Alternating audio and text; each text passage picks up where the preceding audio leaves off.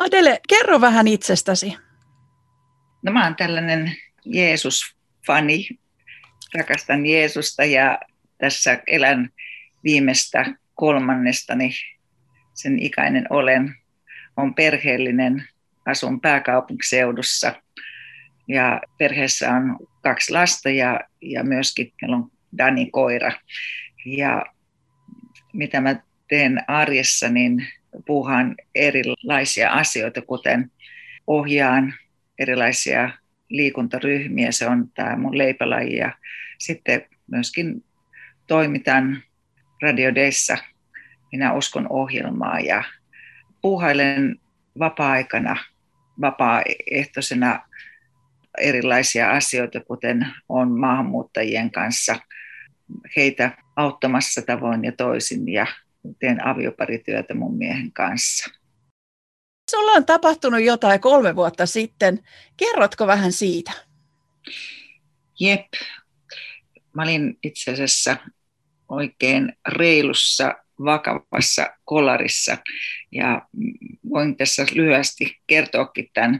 Eli mä olin henkilöautolla ajamassa yksin kotiin ihan viimeistä asfalttitien kilometriä hiljaisena sunnuntaina iltana ja, ja elettiin heinäkuuta tosiaan kolme vuotta sitten ja sitten sellaisen mutkan ja pajukon jälkeen mä havaitsin sitten henkilöauton mun omalla kaistallani, joka oli alamäessä ja ei jarruttanut ja, ja lähesty. Mulla oli ehkä noin kolme sekkaa aikaa siinä jollain tavalla reagoida siihen. No, sitten tapahtui ihan hirveä rysäys, nokkakolari ja autoni sitten päätyi lopuksi ojaan kumolleen.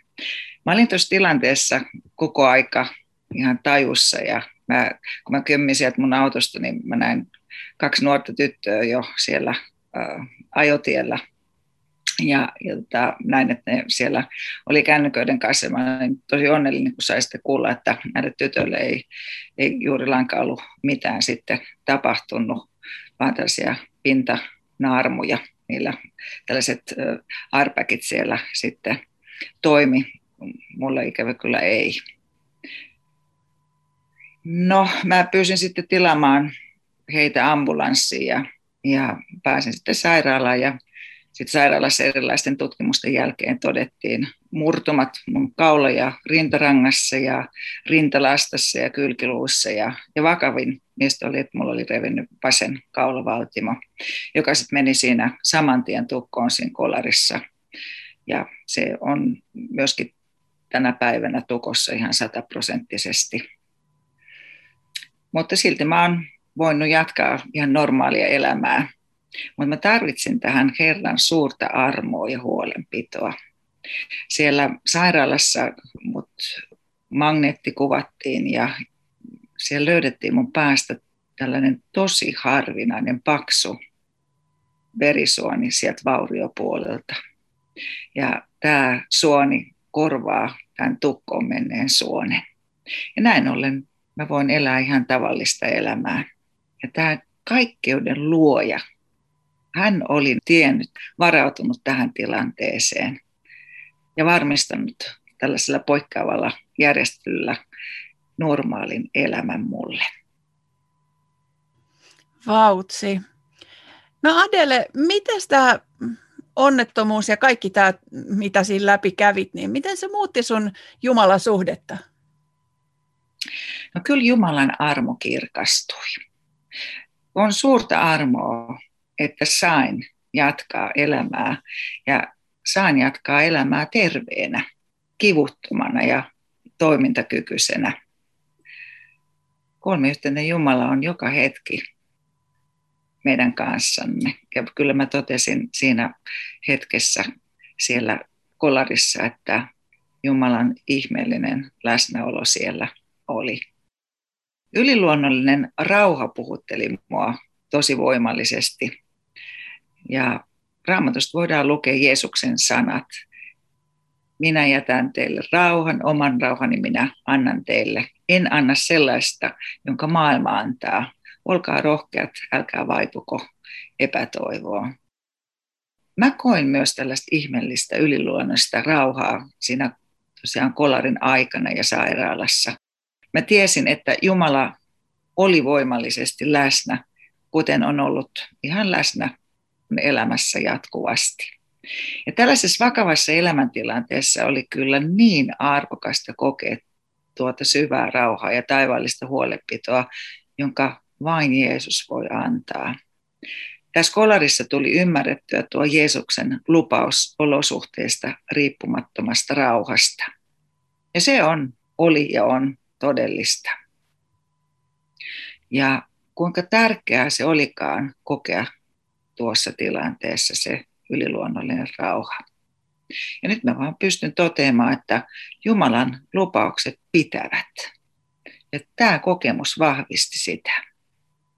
Ja sitten tällainen asia, että Jumala on laadittu suunnitelma mun elämään ja sun elämään. Ja se on tosi tarkka.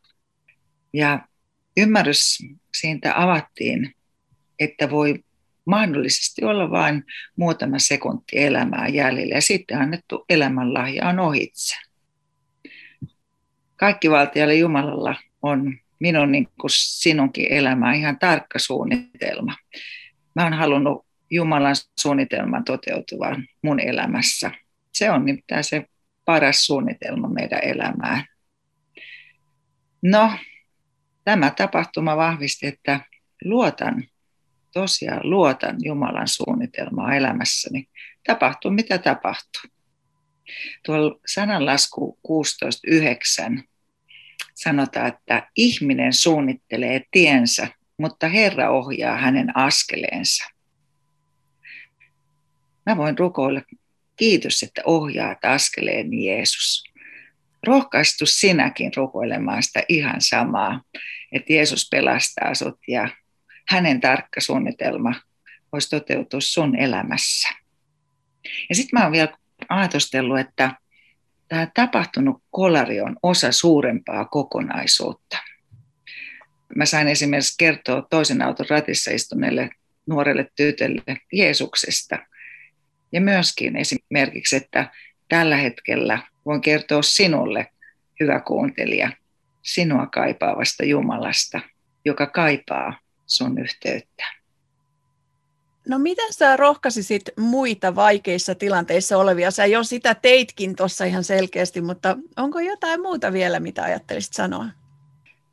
No me ollaan kaikki lähtökohtaisesti syntisiä ihmisiä omilla teillä ja ilman Jeesusta ja myös vailla sellaista todellista elämän tarkoitusta.